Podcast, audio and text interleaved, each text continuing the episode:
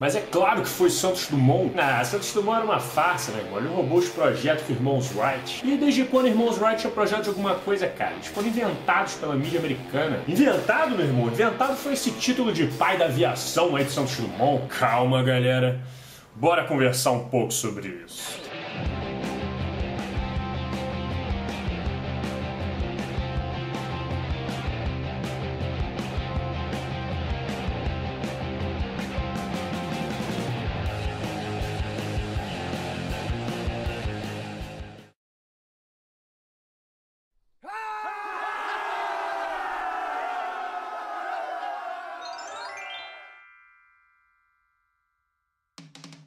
Fala galera! Bom, quem acompanhou a abertura das Olimpíadas deve ter percebido o momento em que rolou uma homenagem ao 14 bis. Uma notável invenção feita por um brasileiro. E essa homenagem aí deu uma treta do cacete, cara. Brasileiro xingando americano, americano xingando brasileiro. E trouxe de volta a velha discussão de quem foi o inventor do avião. Foi Santos Dumont ou foi os irmãos Wright? Então, acolhendo o pedido de vocês, vamos entender essa discussão de uma vez por todas. Beleza? Estão prontos? Então, Vamos, bora! É evidente que o ser humano sempre se encantou com o céu, sempre sonhou com um dia em que a gente conseguiria voar livremente como um super saiyajin. E os milênios foram passando, os séculos foram passando, a tecnologia foi avançando e voar nada. No fim do século XIX, o homem já tinha dominado a terra com os automóveis, o mar com os navios, fundo do mar com os submarinos e o céu Bom, não dá para dizer que a gente não tinha nenhuma intimidade com o céu, porque já há algum tempo o homem tinha desenvolvido o balão, uma tecnologia que permitia ao homem voar com um aquecimento de gases. A galera fazia tipo uma fogueira dentro do cesto, tá ligado? E depois, com o avanço da tecnologia, ele passou a voar com uma inserção de gases leves, no caso o hidrogênio e mais tarde o gás hélio. Descobriram que o hidrogênio era um gás muito perigoso, porque ele poderia transformar o balão em uma bola de fogo. Mas as duas formas deram certo, a dos gases e a do aquecimento, porque ambas consistiam em manter uma massa de ar mais leve do que a atmosfera dentro do balão, fazendo com que ele subisse. E por isso eles eram conhecidos como os mais leves que o ar. Grava isso que é importante. E dentro dessa galera que impressionava o mundo saindo por aí voando de balão, adivinha quem era a sensação do momento? Um brasileiro chamado Santos Dumont. Santos Dumont nasceu em 1873 em uma cidadezinha chamada Palmira, em Minas Gerais, que hoje é conhecida como Santos Dumont. Ele sempre foi um moleque muito criativo, muito curioso e veio de uma família bastante rica. Jogava Nintendo Wii, PS4. Ele tinha sete irmãos e, curiosamente, ao contrário dos outros, ele não chegou a cursar o ensino superior. Terminou o colegial e foi viajar pelo mundo para explorar o seu talento. Hippie! Os 24 anos de idade foi um ano marcante para ele, porque ele descobriu a homossexualidade. Ah, isso provavelmente já tinha acontecido, mas foi marcante porque foi o ano em que ele viajou para a França e começou a aprender tudo sobre balões. Ele desenvolveu vários modelos de balões diferentes, participou de mas tinha uma coisa sobre esses balões que incomodava muito ele. No balão você não tem muito controle de para onde ele vai. Você fica à mercê das correntes do vento. Os balões não eram dirigíveis. Hum. Foi então que Santos Dumont começou a se interessar por construir uma máquina voadora que pudesse ser controlada e manuseada facilmente enquanto voava. E para isso ele precisou ter várias sacadas, como colocar lemes, uma bomba de ar interna. Ele aproveitou a onda dos motores de combustão interna de gasolina que estava rolando e adaptou esses motores para uma versão que se encaixasse no dirigível. E deu certo, meu irmão. A partir desse momento ele começou a criar uma série de dirigíveis: o N1, N2, N3, N4, N5 até chegar no N6, que foi o dirigível que fez Santos Dumont conquistar o maior prêmio do assunto naquele período, o Prêmio Dutch. Aquele foi um período em que estava todo mundo entusiasmado com a ideia de dominar os céus. E para incentivar ainda mais as pessoas a entrarem nessa onda, em 1898 foi criado o Aeroclube da França, uma entidade que regulava as condições de voo, dava certificados e incentivava as competições por meio de concursos, de desafios e prêmios em cash. E um desses desafios oferecidos pelo milionário Henry Dutch era: olha só, vem cá, é o seguinte, você quer o prêmio, não quer? Então eu quero que você pegue o seu dirigível e saia lá do Parque Saint-Claude e vá até a Tour Eiffel, ou alguma distância proporcional a essa. Você tem que dar uma volta na Tour Eiffel e voltar e posar com um prazo de 30 minutos. E olha só, 30 minutos não é 30 minutos e 10 segundos. 30 minutos é 30 minutos. E adivinha, meu irmão, Santos Dumont aceitou o desafio. Em 1901, depois de falhar várias vezes, porrar o dirigível contra um prédio, Santos Dumont foi firme e forte com o N6, deu a volta na Torre Eiffel e a galera ainda ao delírio. Uh, lindo! Mostra a bunda! Meu irmão, ele tinha que terminar a volta em 30 minutos. E o cara fez em 29 e meio. Olha a frieza do maluco! E assim levou o prêmio de 100 mil francos, o reconhecimento do maior aeronauta do mundo, o inventor do dirigível e o primeiro homem a ter controle sobre uma máquina no céu. Porra, meu irmão, Santos Dumont não foi pouca coisa não, hein, cara. O cara era bom, hein? Mas o balão parecia ter algumas limitações. Ele era muito lento, ele era muito vulnerável aos ventos, e alguns visionários da época tinham percebido isso e já estavam apostando as suas fichas em uma nova invenção, uma máquina que fosse mais pesada do que o ar e voasse. Santos Dumont não foi nem de longe o primeiro inventor a pensar em construir uma máquina mais pesada do que o ar. Na verdade, ele nem gostava muito da ideia, ele dizia que era muito perigoso e preferia focar nas suas invenções no balão, no dirigível. Ele pensava: um dia eu irei produzir um dirigível que será tão pequeno, tão rápido e tão controlável como um carro que voa. É, no caso, um avião. Mas há muito tempo já tinha muitas pessoas arriscando suas vidas e colocando a mão na massa para tentar construir uma máquina que voasse e fosse mais pesada do que o ar. Como o francês Félix Dutemple em 1874, Clément Ader em 1890, que inclusive foi o cara que inventou a palavra avion do francês, que na verdade é uma forma de dizer ave grande, né? Um avião. O inglês Hero Maxim também fez as suas contribuições em 1894. O austríaco William Kress em 1901. O alemão Karl Giatto em 1903. E o famoso Samuel Langley, que teve as suas tentativas fracassadas em 1903 e chegou até a virar piada na mídia americana. Ou seja, muita gente já estava tentando desvendar os segredos de um avião no final do século XIX. Cada um deles tentava de uma forma diferente, o motor da época não tinha potência suficiente para levantar uma máquina. Então eles buscavam as mais doidas estratégias para conseguir ganhar força suficiente para levantar a máquina do chão como arremessar o avião de uma catapulta ou utilizar uma rampa e jogar ele de cima de um abismo. E apesar da descrença da mídia americana, os inventores sabiam de que era possível fazer um avião voar. Foi então que em 1902 Santos Dumont viajou para os Estados Unidos e foi convidado para uma conversa com ninguém mais, ninguém menos do que Thomas Edison. E o cara falou o seguinte: Dumont, meu parceiro, vem cá, cara. Olha, eu sou teu fã, hein? Eu acho que você está indo no caminho certo, mas eu vou te dar uma dica. Quanto menor for a máquina, melhor. As máquinas têm que ser pequenas, pequenas e eficientes. Tá geral aqui nos Estados Unidos falando sobre os mais pesados que o ar. E aí, você já pensou em fazer alguma coisa nesse estilo? Hã? E foi nessa que Santos Dumont voltou para casa pensando em entrar nessa corrida dos inventores. Mas ele não curtia muita ideia, é, ele achava muito perigoso e ele realmente acreditou que poderia produzir um dirigível que tivesse todos os critérios que alguém desejasse naquela época. Por isso, Santos Dumont continuou focado na produção de balões e produziu dirigíveis de vários estilos diferentes. Um especializado em corrida, outro especializado em passeio, o outro especializado em cair em cima das casas. Ele desenvolveu o N7, o N9, 8 não, porque 8 dá azar. N10, N11, 12, 13 e em 1905 o N14, um dos seus grandes orgulhos. Uma aeronave grande e bem controlada. E quando a notícia de que o N14 tinha dado certo chegou em Paris, Santos Dumont já estava esperando para ser idolatrado de novo.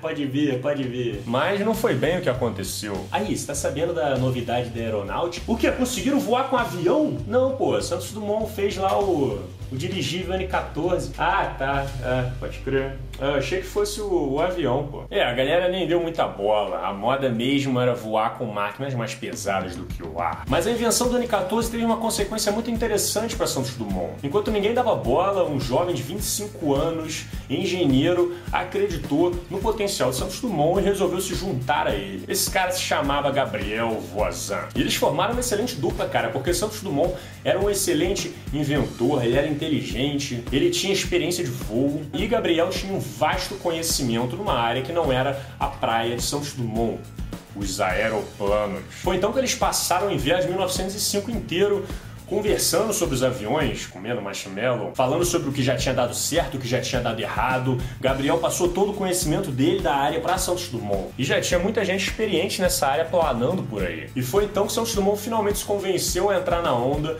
e começou a projetar e testar o seu primeiro aeroplano. E ele foi bastante esperto, cara. Enquanto os outros inventores tinham bastante dificuldade de testar a aerodinâmica, a estabilidade dos seus projetos no ar, Santos Dumont se aproveitou com a sua experiência com balões e dirigíveis e anexou seu planador no N14. Assim ele poderia testar melhor a estabilidade do projeto. Ele ficou bastante feliz com o resultado e nomeou o projeto de 14 anexo, ou melhor, 14 bis o avião que fez história. Pouco tempo depois da febre dos balões, o Aeroclube da França continuou incentivando os inventores a ir cada vez mais longe. Em 1904, três prêmios foram anunciados. Eu não sei a pronúncia correta, né? Como a maior parte dos nomes que eu digo nos meus vídeos. Mas o primeiro prêmio era o prêmio Ardcom. 3 mil francos para a máquina mais pesada que o ar, que voasse por mais de 25 metros. O segundo prêmio era o prêmio do Aeroclube da França. 1.500 francos para quem voar mais do que 100 metros.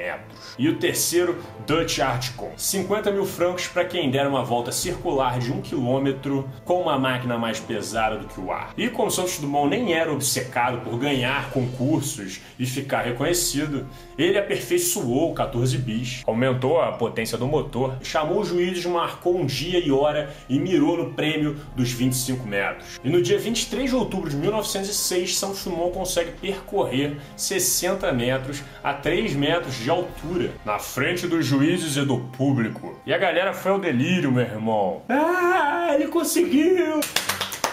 E assim ele abocanhou o primeiro prêmio. E agora o desafio seria o segundo do Aeroclube francês de percorrer os 100 metros. Mas Santos Dumont não estava sozinho nessa. O aviador Louis Blériot era um dos que estavam na corrida para disputar este prêmio. Mas mesmo com todo o esforço, o avião de Blériot não saiu do chão. Aê!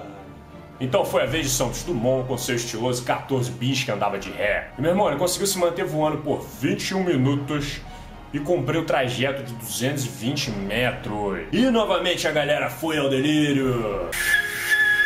Santos Dumont levou mais um prêmio com as suas invenções. A multidão carregou Santos Dumont pelas ruas de Paris. E a popularidade dele voltou a mil por hora, espalhando a sua fama de o conquistador dos ares para todo mundo. Santos Dumont estava novamente na boca do povo, mas quando essa notícia atravessou o Atlântico e chegou nos Estados Unidos, algumas pessoas não deram muito bola para ela, pelo menos não em público. E meu irmão, isso aí que vocês estão disputando na Europa, isso é brincadeira de criança. A gente aqui nos Estados Unidos já está voando mais de 260 metros. Sabendo dessa notícia, o Aeroclube da França convidou eles para fazer uma apresentação em público, num ambiente controlado. Todo mundo estava ansioso para ver essa performance, mas o convite foi recusado e esses eram os irmãos Wright. Wilbur e Orville eram dois irmãos que viviam na região centro-leste dos Estados Unidos. Eles vinham de uma família estável financeiramente e passavam boa parte do seu tempo trabalhando em uma oficina de bicicletas. Aparentemente, os dois sempre tiveram um interesse em comum voar pelos ares. Foi então que eles mergulharam no estudo sobre tudo que já tinha sido feito até aquele momento, pelos mesmos inventores que eu citei agora há pouco, e aos poucos eles foram juntando os trocados que eles ganhavam com as bicicletas e investindo em um projétil que fosse capaz de voar. Um fato que marcou muito a carreira deles foi a morte do alemão Otto Lilienthal, que após fazer vários voos em planadores, em um deles o avião embicou e foi para a descida do inferno. O cara despencou 15 metros de cabeça no chão morreu. E por isso os irmãos Wright sempre tiveram muita cautela em relação à estabilidade do voo. Eles sabiam que um erro ali poderia ser fatal. Quanto é que uma das sacadas para evitar essa embicada mortal foi colocar as asas secundárias na parte frontal do avião. Assim eles teriam mais segurança e não morreriam da mesma forma que Otto. E esse formato ficou conhecido como Canard e até hoje ainda é utilizado em vários tipos de aviões modernos. E não é por acaso que o 14 bis tinha o mesmo formato. E não tem jeito, cara, os irmãos Wright certamente contribuíram muito para a aviação da época. Eles solucionaram a equação de sustentação. Usaram as asas com formato de edro em arqueamento. Em 1903, eles construíram seu primeiro modelo, batizado de Flyer. Eles testavam o Flyer numa região chamada Kitty Hawk, que era ideal para os experimentos. O local tinha uma corrente de vento bastante estável e tinha um chão de areia bastante macia para caso eles embicassem e caíssem de cabeça. E de acordo com eles, após várias tentativas, eles tiveram sucesso em 1903. Os caras não só levantaram um voo com motor próprio, como se mantiveram no ar por um minuto e percorrendo 260 metros. Um feito realmente impressionante para a época, já que supostamente isso aconteceu três anos antes das vitórias de Santos Dumont no Aeroclube da França. Mas agora vem um problema: quais evidências a gente tem de que esse voo realmente aconteceu? Apesar de Santos Dumont e os irmãos Wright ambos serem excelentes inventores, apaixonados por voar, existia uma grande diferença entre eles. Enquanto Santos Dumont rico, apaixonado pelo público e pela fama e voava quase como esporte, os irmãos Wright tinham objetivos financeiros. Eles, como bons norte-americanos, sabiam muito bem da corrida dos inventores daquela época, para ver quem é o primeiro a tirar um avião que funciona do bolso. Por isso eles não podiam dar mole e deixar que as informações deles, dos projetos deles vazassem e alguém tivesse acesso a isso antes que eles patenteassem a máquina deles. Por isso eles ficaram escondendo o jogo. Pra você ter uma ideia, o suposto voo que aconteceu em 1903 contou com cinco testemunhas que eram conhecidas dele. E até os americanos eram céticos com isso. O boato de que dois irmãos do interior tinham conseguido fazer um avião voar por uma distância surpreendente para a época se espalhou por toda a América. E nesse momento eles tentaram fechar negócio com tudo quanto é país. Eles tentaram para os Estados Unidos, para a Inglaterra, com a França, com a Alemanha. E obviamente todos eles recusaram, porque ninguém é idiota de fechar um acordo para comprar um material que você nunca viu funcionando. Mas os irmãos Wright não queriam dar nenhuma oportunidade de deixar alguém roubar as ideias deles. E o pior é que essa ideia de ficar guardando segredo acabou se voltando contra ele. No começo de 1906, eles começaram a enviar piada nos jornais e revistas mais influentes da época. Ah, então quer dizer que os repórteres americanos são capazes de escalar um arranha-céus para ir atrás de uma informação mas não são capazes de ver uma máquina voando pelo céu dos Estados Unidos. They are flyers or liars. E vários outros repórteres em todos os locais começaram a especular sobre o suposto voo. Quanto é que em uma dessas furadas jornalísticas eles acabaram confundindo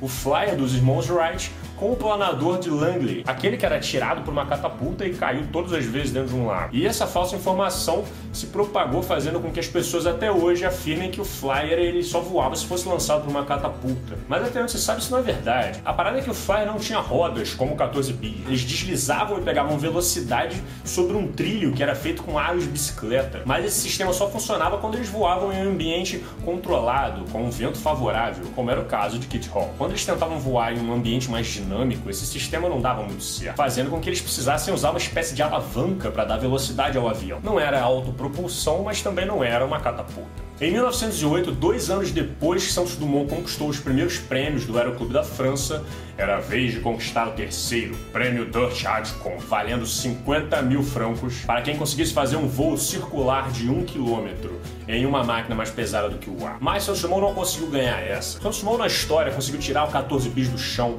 levantar voo com autopropulsão, mostrou como se faz para o mundo, mas estabilidade no ar não era o seu forte. Depois que o 14 bis saía do chão, qualquer mínimo desequilíbrio já desestabilizava ele. Por isso quem chegou para levar o título foi o aviador e inventor francês Henri Farman, que tirou onda mostrando para o mundo a sua capacidade de manipular um avião.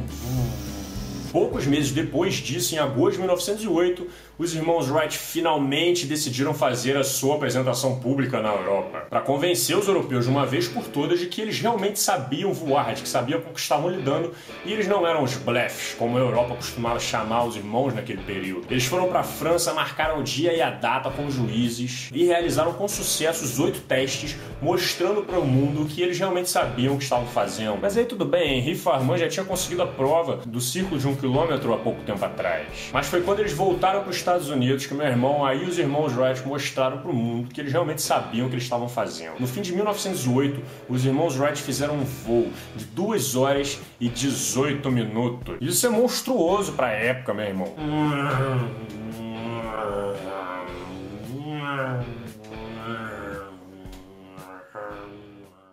Foi essa apresentação que abalou o mundo. O que a galera fazia realmente era brincadeira de criança perto do que os irmãos Wright mostraram naquele dia. Por isso chegou a vez deles de receber a fama. Eles ganharam o reconhecimento do mundo e todo mundo só falava dos irmãos Wright. Eles viraram as celebridades de Paris. Mas E Santos Dumont? Bom, já tinha se passado dois anos desde sua apresentação com 14 bis, mas Santos Dumont não tinha ficado parado nesse período. Ele continuou produzindo vários modelos, o N15, N16, 17, 18, 19, até que em março de 1909 ele finalizou o N20, que foi uma das suas grandes obras. Ele pegou tudo que já tinha sido feito na aviação e compilou tudo com um toque de inventividade no seu novo modelo que recebeu delicadamente o nome de Demoiselle. O primeiro avião de modelo esportivo do mundo. O Demoiselle tinha tudo que um avião da época precisava para decolar e se mover bem nos céus. Santos Dumont usava ele para ir para tudo quanto é lugar, para passear, para visitar os amigos. E algo interessante é que ele se recusou a patentear o avião. Pelo contrário, ele liberou todas as informações do Demoiselle e publicou para quem quisesse produzir um também. Ao contrário dos irmãos Wright, que tentaram a todo custo patentear e vender o seu avião para a aeronáutica americana. Mas aqui vale uma, uma observação interessante também. Não tem como se comparar a atitude deles frente a essa situação. Santos Dumont ou os Wright? Santos Dumont sempre teve tudo na vida, veio de uma família rica e sempre almejou a fama. A felicidade dele era estar no braço das pessoas, ser reconhecido por pessoas importantes e entrar para a história. Já os irmãos Wright trabalhavam numa loja de bicicleta. Eles tinham, obviamente, o objetivo de enriquecer. Fala aí, se tu estivesse numa corrida para inventar um revolucionário, você não ia nem cogitar tentar patentear aquilo primeiro que os outros para ficar rico. Bom, mas o que importa é que graças a Santos Dumont ter liberado o modelo, o avião começou a se popularizar e se tornar acessível. Nos anos seguintes foram construídos vários modelos em diferentes oficinas e a Demoiselle, que é a invenção de Santos Dumont, e é utilizada como base de aerodinâmica para aviões modernos.